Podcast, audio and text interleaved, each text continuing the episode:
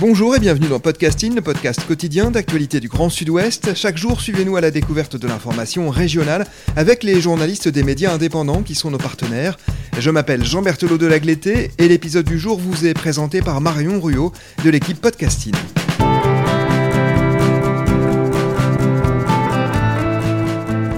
Aujourd'hui, nous avons choisi un article du média partenaire Média Basque, le casse-tête du logement pour les jeunes travailleurs. C'est le titre de votre article. Bonjour Virginie Bas. Bonjour Marion. Virginie, vous êtes journaliste indépendante, vous travaillez notamment pour Média Basque et avec vous, on va parler de la difficulté de se loger pour les saisonniers et jeunes travailleurs. Pourquoi? Quelle est la situation au Pays Basque? À quel problème se heurtent ces jeunes? À un problème d'hébergement.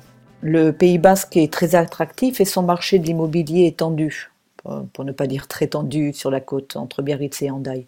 Donc saisonniers et jeunes travailleurs ont du mal à trouver une location. Les jeunes travailleurs n'ont pas toujours les revenus nécessaires ni les garanties demandées par les propriétaires du parc privé.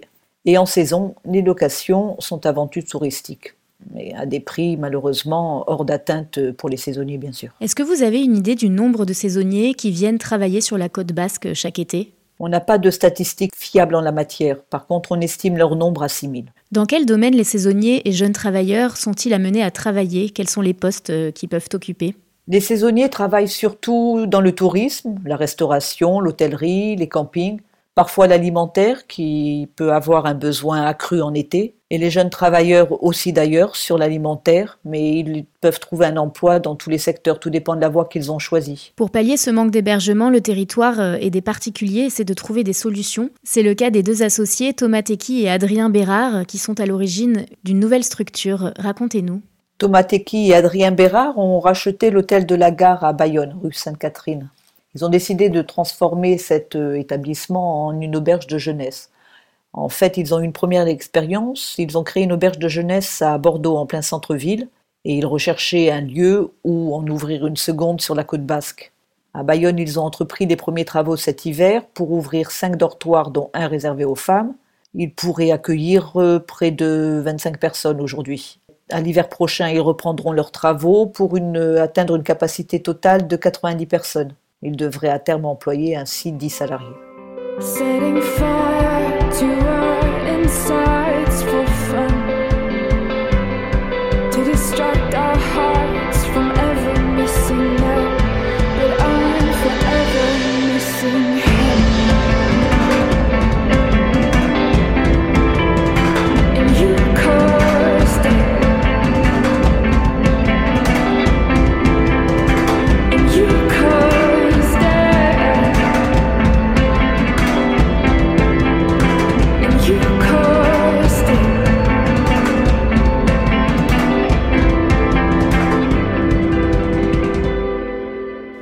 D'habitude aux voyageurs, les propriétaires d'auberges de jeunesse visent un autre public, des saisonniers, jeunes travailleurs ou encore des stagiaires. Pourquoi?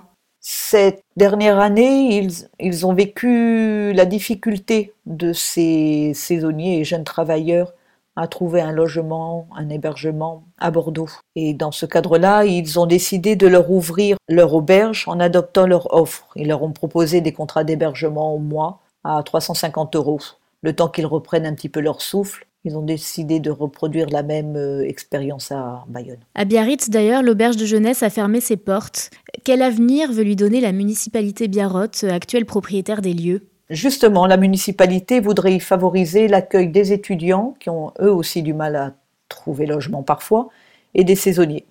Elle vendrait le bâtiment et son terrain à un opérateur qui s'y engagerait. Même si des incertitudes demeurent quant à l'ouverture de la saison qui approche, certaines structures ont déjà publié des offres d'emploi. Que représentent les emplois saisonniers pour le Pays basque? Le tourisme est une activité économique importante au Pays basque avec une saisonnalité qui déborde aujourd'hui du simple été. Et les entreprises touristiques ont donc besoin de ces saisonniers pour répondre à l'accueil euh, de plus en plus important des touristes. À Espelette, où se cultive le piment, le problème de l'hébergement saisonnier se pose aussi. Hein. Quelques 250 saisonniers travaillent sur les exploitations. Quelles solutions sont envisagées pour les accueillir? Si hier les saisonniers étaient principalement originaires du Pays basque, aujourd'hui ils viennent d'autres pays, de la péninsule ibérique ou d'Europe de l'Est. Ils se déplacent donc euh, d'un lieu à un autre euh, dans des camions où ils vivent. La difficulté est justement où placer ces camions. Il faut donc leur trouver des lieux où les accueillir avec leurs véhicules. Les professionnels du piment, euh, qui se sont associés aux collectivités, ont envisagé de créer des zones d'air de camping à la ferme avec des sanitaires. Et alors à quelle problématique économique se heurtent les producteurs? La première question est de savoir qui va financer la construction de ces aires de camping. Les producteurs de piments sont prêts à prendre leurs responsabilités, mais ils espèrent que les collectivités s'engageront à leur côté. Une autre question est de savoir si ce dispositif sera considéré par les autorités publiques comme un avantage en nature. Si tel était le cas, les saisonniers pourraient ne pas être d'accord car cet avantage en nature pourrait être défalqué de leur salaire. Enfin, c'est une question est de savoir si ces aires entreront dans le cadre d'un dispositif touristique ou agricole. Ce ne sont pas les mêmes contraintes pour les producteurs.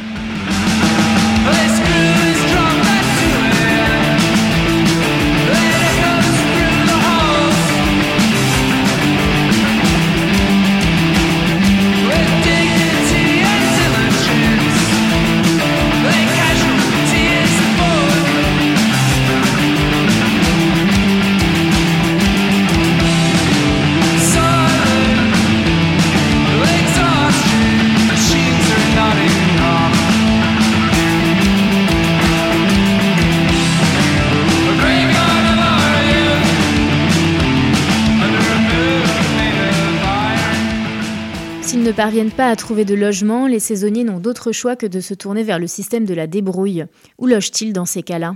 Certains arrivent à trouver des colocations, d'autres euh, atterrissent dans les campings.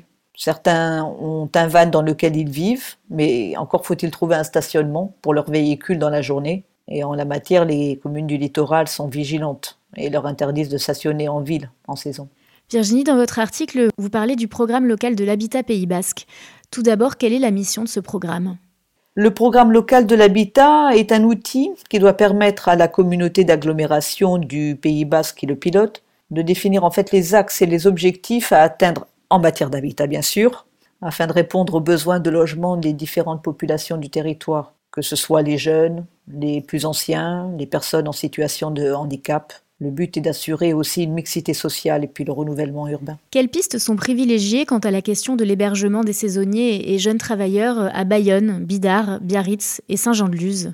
L'une de ces pistes consisterait à favoriser la mutualisation des structures comme les résidences étudiantes. En fait, pendant l'année scolaire ou universitaire, ces résidences seraient dédiées au logement des étudiants et en saison aux saisonniers. Il y a deux ans, la région Nouvelle-Aquitaine avait soutenu l'ouverture d'un internat de lycée dans les Landes pour accueillir les saisonniers, avec succès, mais l'opération n'a pas pu être conduite euh, l'année dernière à cause du Covid, bien entendu. Est-ce que la création de logements partagés entre étudiants et saisonniers est une bonne solution selon vous? Pas toujours. D'abord parce que les étudiants ont bien envie de rester sur la côte basque pour profiter de la saison pour leurs propres vacances.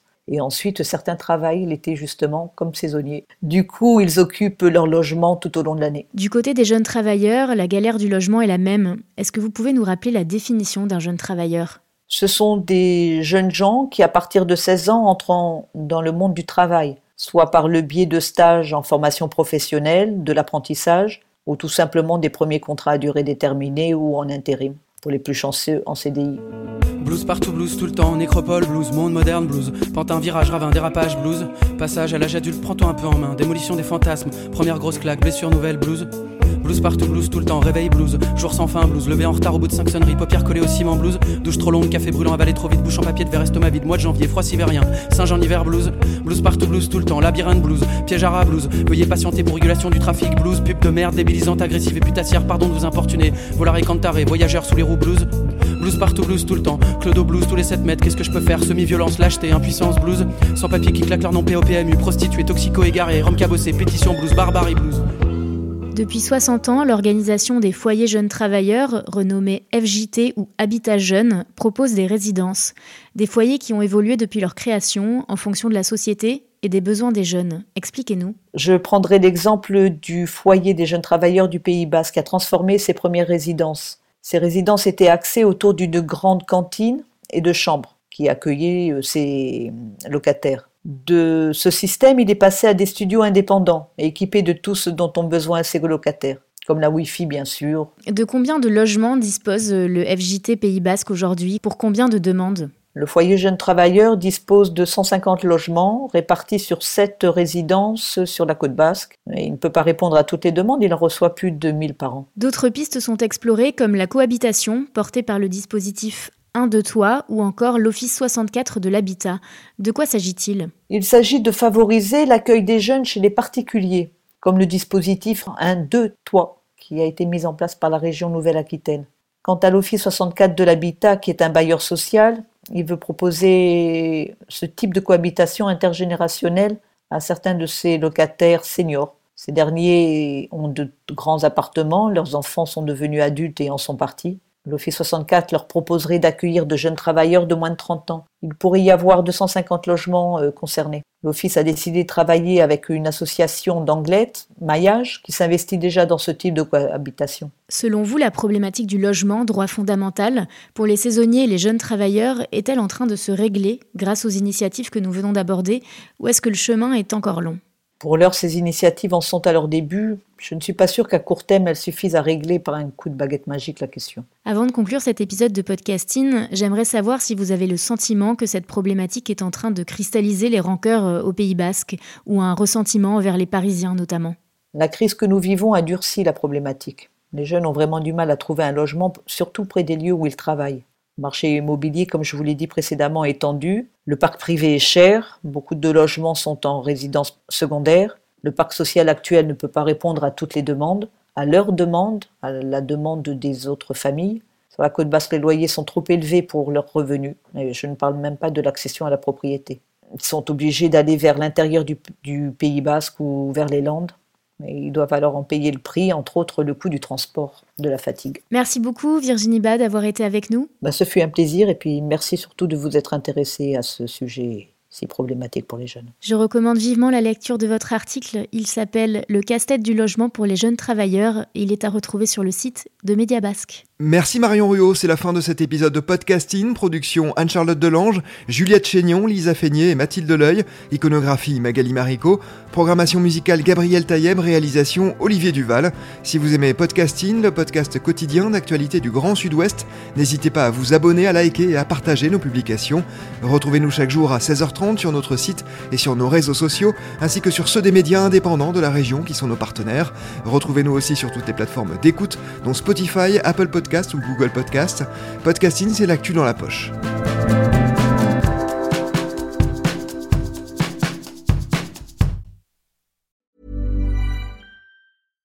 Hi, I'm Daniel, founder of Pretty Litter. Cats and cat owners deserve better than any old-fashioned litter. That's why I teamed up with scientists and veterinarians to create Pretty Litter.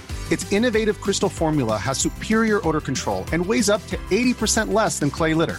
Pretty Litter even monitors health by changing colors to help detect early signs of potential illness. It's the world's smartest kitty litter. Go to prettylitter.com and use code ACAST for 20% off your first order and a free cat toy. Terms and conditions apply. See site for details.